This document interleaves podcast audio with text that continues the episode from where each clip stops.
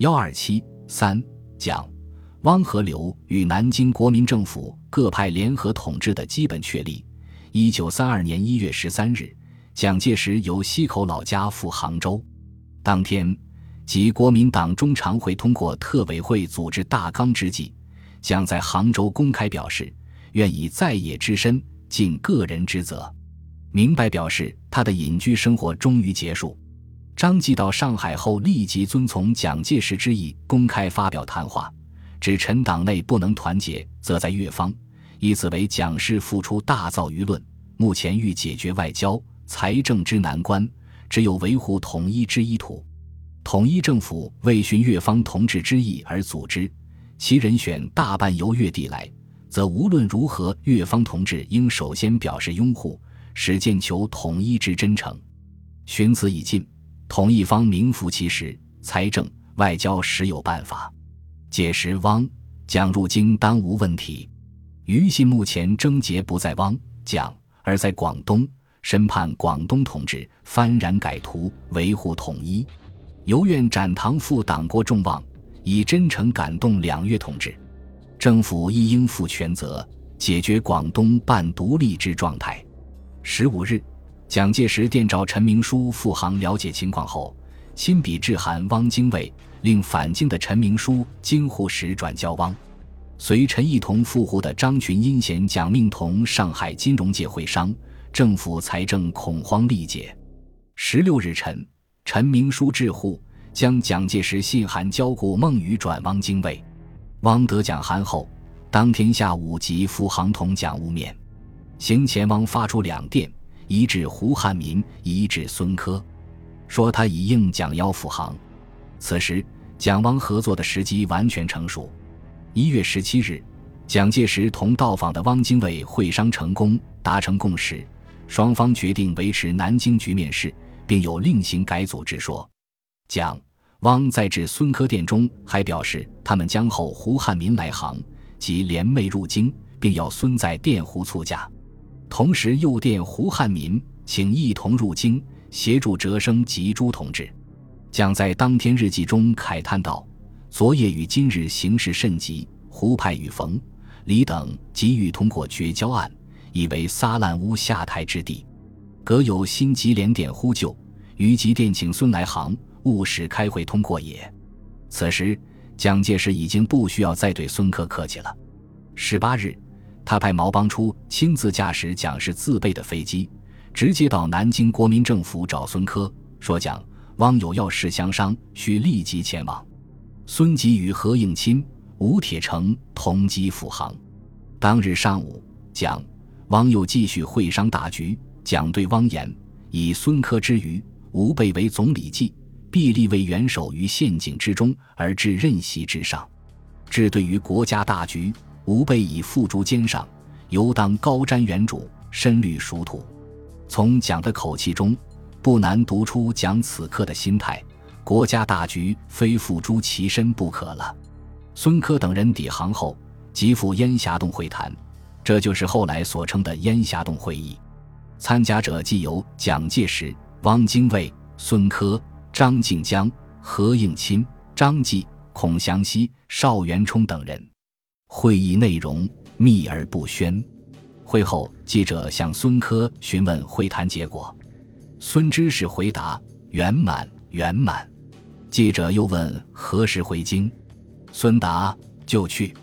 邵元冲在当天日记中对会谈内容写道：“届时力推经纬主持大计，众议多赞同，又对外交问题等均有所商榷。”同日，胡汉民复电汪精卫。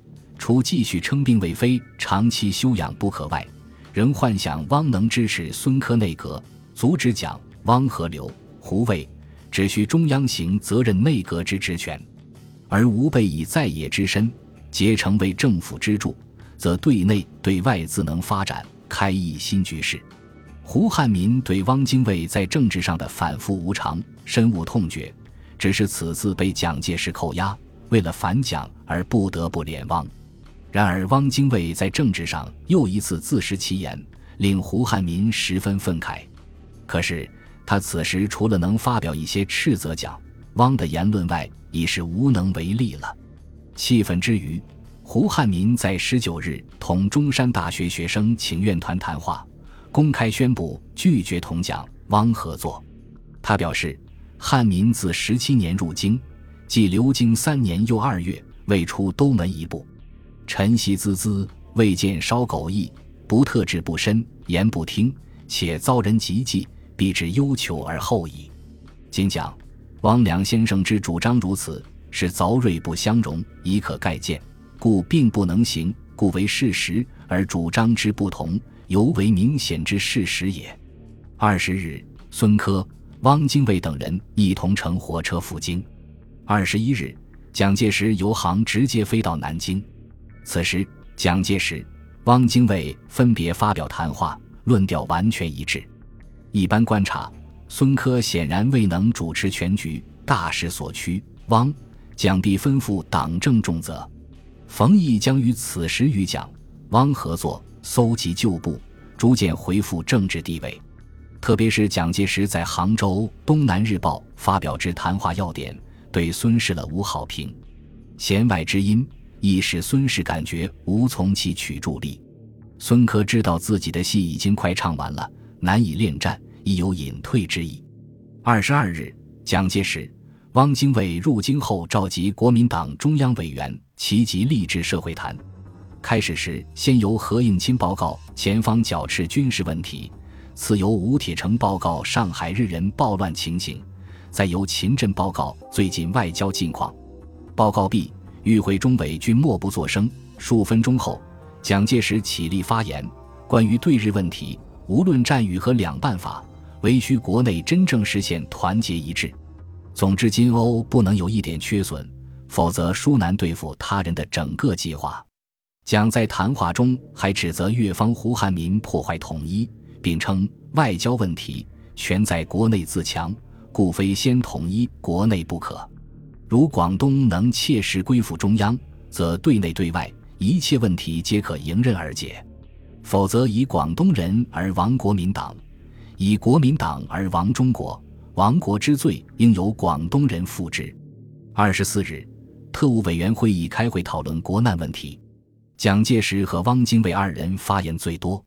最后，多数与会者反对外交部长陈友仁提出的对日绝交方针，并予以否决。陈友仁当即提出辞呈，离京赴沪。孙科借口追陈友仁回任，随之赴沪。据《事略稿本》记载，当天下午，蒋介石访孙科不遇，公曰：“哲生昏暗，亦被人利用，其或将不辞而行乎？”到励志社与汪兆铭相见，汪谓。哲生往护邀陈友仁回任，公曰：“此其借口之辞耳。”余在，哲生是非不明，人鬼不辨，辜负于元首之心矣。当晚，蒋介石临睡前思孙科事，再次叹曰：“哲生岂其终不可救药乎？追念总理，心何能安？”果不出蒋氏所料，二十五日，孙科即随陈友仁在沪同时发表辞职电。下午中常会开会讨论孙科辞职案时，仍决议去电孙科同志取消辞意，即日回京，并推张仁杰、张继、居正三同志前往催促。在未回京以前，由陈明书同志代行行政院长职务。随后又加派何应钦、吴铁城赴沪挽留，但孙慈义坚决拒绝见客。此时谁都清楚。双方的行为不过都是虚应故事罢了。二十六日，蒋介石告汪精卫、孙科无复函，行政院长不可虚选，请兄速行祖院主持大政。中院不受名位，结成相助。同时，蒋还致电宋子文表示，财政无人主持，请兄即夜入京相商。二十七日，国民党召开中央政治会议，汪精卫主席。通过重要决议案两项，本会议常务委员已到京，特务委员会应无庸存在，成立外交委员会，指定蒋作斌为主席兼常务委员，顾孟余、顾维钧、王正廷、罗文干为常务委员。二十八日下午，蒋、汪再次会商外交方针，确定二点：一、积极抵抗，一预备交涉。在蒋介石的催促下。汪精卫终于表示愿就行政院长之意。当晚九时开临时政治委员会，蒋介石主席，决议孙科辞职，汪精卫为行政院院长，孙科为立法院院长。就在会议进行期间，日本侵略者继九一八事变之后，又悍然制造了震惊世界的一二八事变，向上海发动武装进攻。卫戍京沪的十九路军在全国人民的支持下奋起抵抗。二十九日，国民党召开临时中正会，作出重要决议三项：一、政府迁都洛阳；二、在国民政府下设军事委员会，推蒋介石、冯玉祥、张学良、阎锡山、李宗仁、李济深、何应钦、朱培德、陈绍宽、陈明书、唐生智十一人为委员；三、选任宋子文为行政院副院长兼财政部长。罗文干为外交部部长，批准黄汉良、陈友仁辞职。第二天，蒋介石亲自护送新任国民政府主席林森、行政院长汪精卫等政府首脑渡长江到浦口，乘火车转赴战时首都洛阳。当晚讲述浦口，在日记中他记下了自己这一天的忧愤心情。今日上午会敬之，以之莫三在会党务干部后，即请林。汪二先生过江，林则延缓以为多事。汪夫人亦有难色，余无职责而不能不为负责之事。观此内情，心地之苦，无以复加。然为国为党，又不能不忍痛如苦以行也。既无职权，又恐其怀疑，又恐各方对其失礼。